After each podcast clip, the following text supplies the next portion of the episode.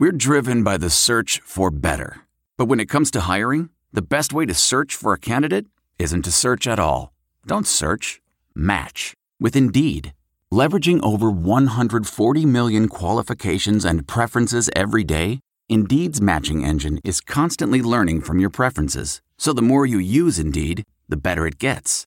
And listeners of this show will get a $75 sponsored job credit to get your jobs more visibility at Indeed.com slash match. Just go to Indeed.com slash match right now and support our show by saying you heard about Indeed on this podcast. Indeed.com slash match. Terms and conditions apply. Need to hire? You need Indeed.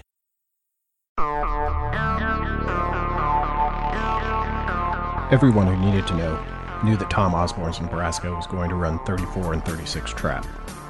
The need to know group being most of the opposing coaches charged with stopping it. That trap, which was probably mistaken for a fullback dive thousands of times over the years, was one of the Huskers' most used plays over decades. We know this thanks to detailed play breakdowns at the back of Nebraska's Osborne era playbooks. In 1982, the Huskers ran 34 36 trap on 13.9% of the rushes. In 1995, it was 7.4%. And in 1996, it was down to 5.9.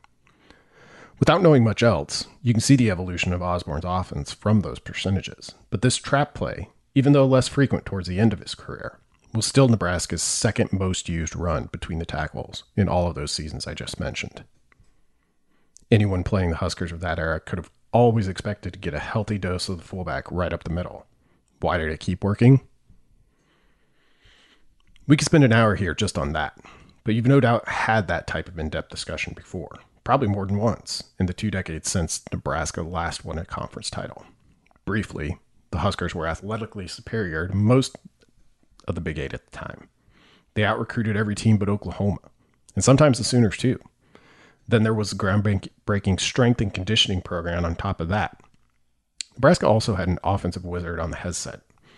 As Homer Smith, a middling head coach but great offensive coordinator at the college level, once said, Tom Osborne understood what made option plays work and what had stopped them. So he ran them. He ran almost all of them, but only when they would work. He checked to them versus vulnerable defenses, his smash mouth runs, run action passes, and QB runs kept defenses from mirroring properly against his options. The result was staggering totals of rushing yards. End quote. The trap was one of those smash mouth runs. It was hard to stop because unless you were closely watching the O line, it looked like the first option in the classic triple option. The quarterback and the I back would carry out the option fake. Except when the option was the called play.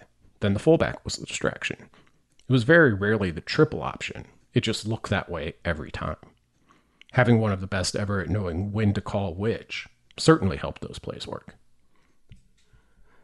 Once you take all those things into account, however, the real reason Nebraska won all of those games over all of those years is because it executed what it hoped to do better than what its opponent hoped to do the majority of the time. The Huskers won more plays. It's not a very exciting way to look at things, I know, but there's a reason every football coach ever used that word execution. Which brings us to the 2021 Nebraska offense. You're listening to the I-80 Preview Podcast. I'm Brandon Vogel, and let's talk some football. If you listened to last week's last week's episode, a stats based look at growth opportunities for the Huskers defense this season, you already know this episode is a part two of sorts, the offense. It's the side of the ball with more questions, both big and small entering the season. It's the side of the ball that most observers had the most preconceived notions about when Scott Frost took over in 2018. It's the side of the ball that has been more disappointing over the past three seasons if you're a Husker fan. Like last week, the intro you just heard and everything that comes after this brief aside also appears on hailvarsity.com as a premium story. If you'd rather read it than listen to it, you can, but you'll need to be a subscriber to do that, which you should be anyway. Football season start next, starts next week, and for less than $3 a month, you get access to everything we do, as well as 11 monthly issues of the magazine. One editorial note as I was getting ready to do this podcast, the news broke that uh, Nebraska is dealing with an NCAA investigation into the football program that stems from its use of an analyst in the 2020 season. Um, that's out there. I'm aware. It didn't really factor into what we're talking about here uh, an on field discussion of how Nebraska's offense can improve in, in 2021. But just wanted you to know that I know it's out there. So, sales pitch and editorial note out of the way. Now back to Nebraska's knurled and gnarly offense. Nebraska needs to score more points. You know that, and I know that. After averaging 30 points per game in 2018, not bad for a transition year, particularly in the Big Ten. Nebraska dropped all the way to 23.1 last year. This team's not built to win that way. I would argue that the defense is pretty close to where it needs to be entering year four.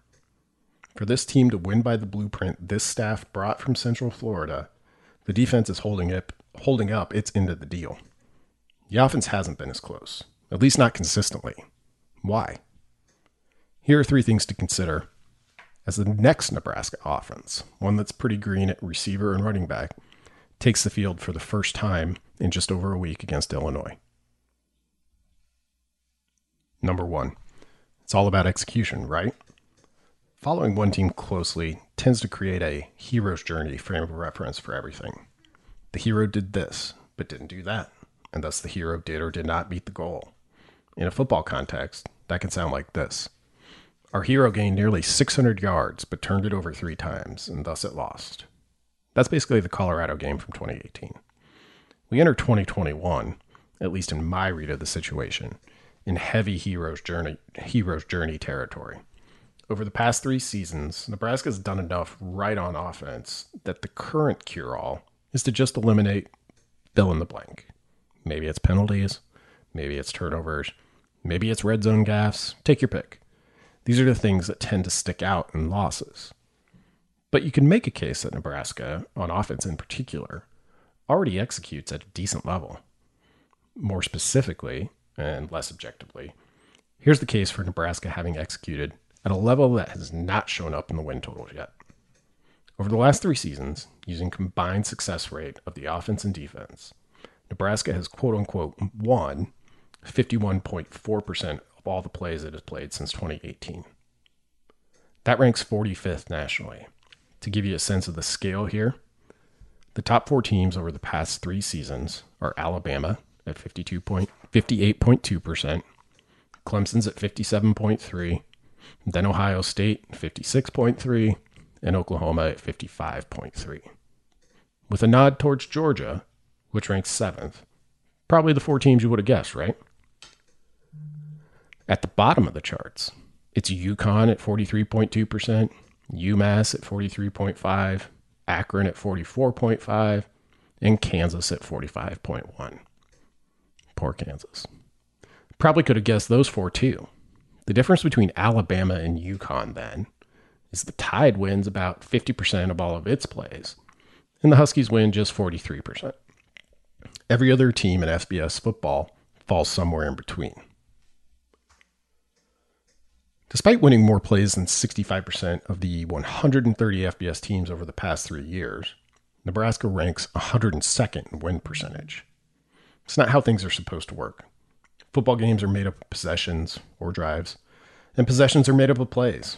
Win the majority of plays, and it stands to reason that a team should be in a pretty good spot. Most teams are. Of the top 50 teams in combined success rate over the past three seasons, remember, Nebraska's 45th, just four have a losing record. Those four teams are North Carolina, Mississippi State, Texas Tech, and, of course, the Huskers. Maybe that top 50 view gives teams clearly better than Nebraska too much weight. So let's zoom in on its play winning contemporaries. Of the 13 teams closest to the Huskers in combined success rate, 10% of all FBS teams, 11 of those have winning records over the past three seasons. It's just Nebraska and Texas Tech again as the outliers. In fact, the Huskers and Red Raiders numbers over that span, both success rate and win percentage, are virtually identical. They're the two teams whose records have diverged the most from the percentage of plays they've won, positive or negative. If you were modeling either's record based on their success rate, you'd put them at 500 at worst. Nebraska's winning percentage is 0.375 entering the year. To beat 500 would be four more wins over three seasons. Is success rate even any good as a stand in for actual wins then? Yes, quite good. Correlation coefficient between combined success rate and winning percentage is 0.9, which is to say, combined success rate can explain about 90% of a team's winning percentage. The Huskers offense is mostly responsible for Nebraska's top 50 ranking here after three years. Nebraska ranks 25th in three year success rate on offense, just 82nd on defense. Is the problem then really the offense? It is when the offense, despite all of that success, only averages two point or only averages 23 points per game. Even 30 points per game, the high for the Frost era, is only a tad above average. There's a breakdown happening somewhere, and it's hard to pinpoint exactly where when looking over the past three years. Even though I try to avoid hero's journey like thinking, these numbers do give me pause. If Nebraska's winning plays like a team that should have a winning record, maybe getting there really is a matter of just executing on a few more plays, or simply not having those plays the Huskers lose be catastrophic losses a turnover, a backbreaking sack, a botch snap, and on and on. I'm hesitant here because those plays happen in football. You'll never get them out of the game entirely. But something has led Nebraska to a really crappy exchange rate when it comes to getting wins out of how it's really playing on a play by play basis.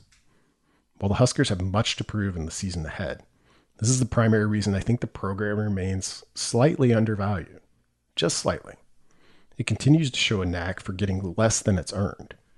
It will be a mute point if that continues, but you would eventually expect any team to get what is rightfully earned.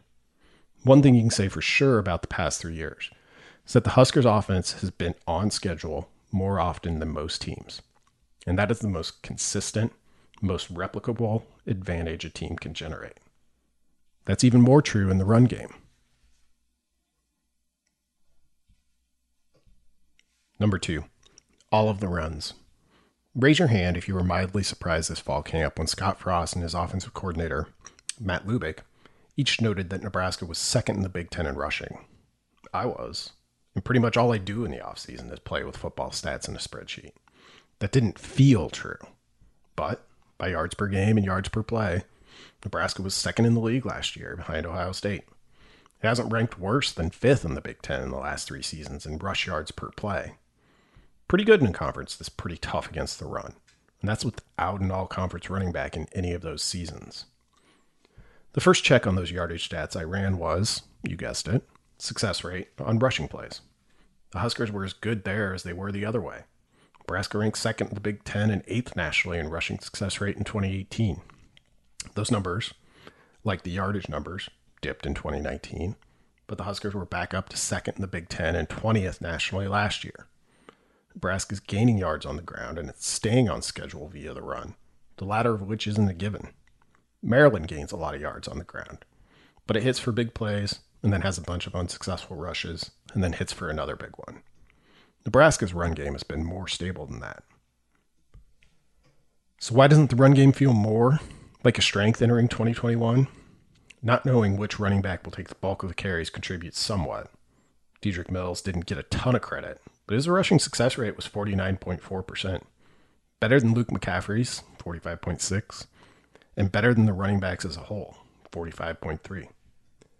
I think the bigger reason, however, is the quarterback runs in general, uh, more, more specifically those of Adrian Martinez. His rushing success rate on 75 non garbage time rushes last year was 69.3%. Remove him and McCaffrey from the equation, and Nebraska's rushing success rate as a team dropped six percentage points. That's a pretty big difference, and is in line with one of my gut reactions from the past two seasons. Nebraska's run game has often felt like Martinez and too little of anything else. But the numbers show that wasn't quite the case. Nebraska's running backs have had more success than I thought, and that's with a rotating cast, which could bode well for 2021, where we don't know if the Huskers have three future all conference backs on the roster or none at all. That tells me Nebraska's run game is pretty strong conceptually, being able to get what they have without that sort of standout back. Is it Osborne level? Of course not. Perhaps no run game is. But Frost did play in that offense. He ran that offense. Results haven't come as quickly as anyone thought they would through three years, but Frost earned his reputation as an offensive wunderkind for a reason. Remember Homer Smith on Osborne? Smith said Osborne ran all of the run plays. I wouldn't put Frost in today's Nebraska in that category quite yet, but it is running often. After rushing 49.4% of the time in year one, Huskers have been at 58% in 2019 and 57% in 2020. Nebraska is one of the heavier run teams in the country of late. Running that much and doing it efficiently without a consistent top option at running back speaks to that. So might the work being done on the offensive line. Nebraska's rushing stats mirror the line's production and offensive line yards. Good in 2018, slight dip in 2019, trending back up in 2020. If you feel good about the Huskers O line in 2021, that could also be a good sign. And, of course, Nebraska returns Martinez, though his carries come with a complication. Number three, a life changing fumble hack. Let's say you're a play caller provided with the following numbers. Your three year starter at quarterback averages 7.1 yards per rush, which includes scrambles but not sacks. On average, he's carried the ball 10.8 times per game, and his success rate is 56.8% on those runs.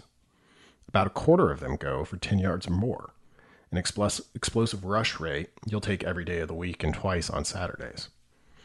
Your starting quarterback also fumbles once every 11.2 carries and loses a fumble to the opposition once every 20 carries. The team's record when the quarterback loses at least one fumble is 3 and 10. It's 8 and 7 when he doesn't. None of this is to put any unfair pressure on Adrian Martinez, and that is who, who we're talking about here, of course. Those are all real numbers, and this is the sort of story problem Nebraska's coaching staff has to solve when determining how to use him in 2021. On the one hand, it's quite clear what a weapon Martinez is as a runner. To, to intentionally dull that to any degree would be a difficult call. What's less clear is just how much fumbles are hurting Nebraska, and, murkier still, if there's anything anyone can do about it. If you listen to last week's episode, you may recall that there's not much on a broad scale anyone can do about fumbles. Every team is trying to prevent them, but as I wrote in a 2019 story titled Fumbles Are Dumb, which you can read on hailvarsity.com if you really want to go deep on this, to play football is to fumble. To throw interceptions is only to pass. Flowery, I know, and completely obvious. That's what the data clearly outlines. Fumbles happen anywhere at any time football's clown horn may go off at any moment, and the result could be silly or it could be devastating. Sort of like clowns themselves. Here's what we can say for certain about Nebraska and fumbling. The Huskers' 2.4 fumbles per game are the most in college football over the past three seasons.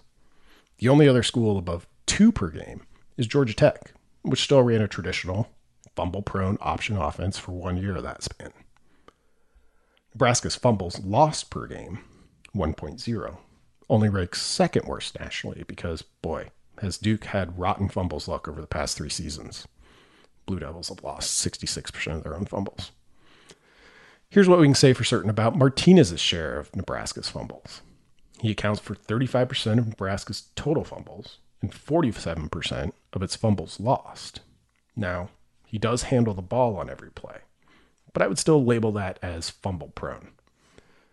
The only potential way to mitigate that, and it's only even a potential way, because remember, fumbles are dumb, is to limit his exposure. But there aren't real big gains to be had there.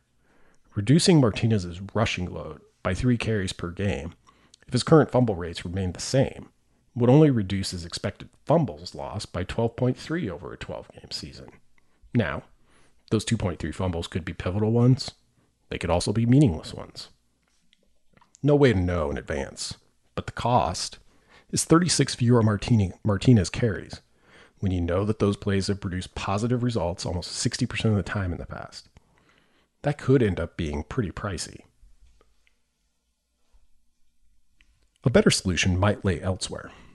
While the Huskers' run game has been pretty strong all three years under Frost. Some increased consistency out of the running backs would help if Markese Stepp or Sevion Morrison or Gabe Ervin someone shows a little big playability and Nebraska develops some core runs it can count on, maybe Martinez's carries come down naturally without the staff having to pay the quote unquote cost up front. That'd be nice. Even nicer, more big plays in the passing game. If the 2021 season is a padlock, I look at more explosiveness in the passing game as the key. The Huskers' overall explosive plays percentage has dropped from 25th in 2018 to 33rd to 52nd. That's still above average, but for this offensive system, explosive plays are the fuel, and you want the highest grade you can get. As it pertains to passing, Nebraska's explosive pass rate was fairly average at 15.1% in year one. It jumped up to 20.7 in 2019, the Huskers' run heaviest year yet under Frost. Nebraska wasn't running the option, but those numbers were almost option like. Not quite there, combo of rush attempts and big play passing, but they were shopping for houses in the gated option offense community. Then things fell off a cliff last year. Nebraska's 12.6% explosive pass rate ranked 105th as the Huskers struggled through changes at, at wide receiver. This year's group's not much more experienced than last year's group, but it does appear to have greater potential having Omar Manning available, Oliver Martin up to speed and ready, Samori Toure on board, Xavier Betts, who continues to have a high, high ceiling. On paper, it's already an upgrade. Gaining yards in chunks is important no matter how it happens, but that's more likely in the passing game, and it was absolutely missing in 2020. What does any of this have to do with Martinez and fumbles? One of Nebraska's big flaws offensively is that it's had to work too hard to put points on the board. Its average starting field position on scoring drives since 2018 is third worst in the Big Ten. And it's even worse when you factor in all drives. On average, it's taken the Huskers 7.7 plays to score those points, tied for sixth in the league. Now, this is sort of a double edged sword. Maryland and Illinois are 1 2 in average plays on scoring drives over that stretch. But we've seen the actual win loss results for those teams. Too few plays to score can, can be saying those offenses, offenses are explosive, but they lack efficiency. They're not going to engineer drives, but they will rip you for 70 yards occasionally. On the other end of the spectrum, too few plays can be saying that those offenses lack explosiveness but they make up for it with efficiency. Iowa, Minnesota, and Northwestern have all averaged 7.9 plays per scoring drive and rank in the bottom three in the Big Ten. The win loss records are better there because that's those teams largely playing to their blueprints. Another way to put it, the gap between what those teams do, or in a lot of cases, don't do on offense isn't so big when paired with a really, really excellent defense. That's particularly true for, for Northwestern and Iowa.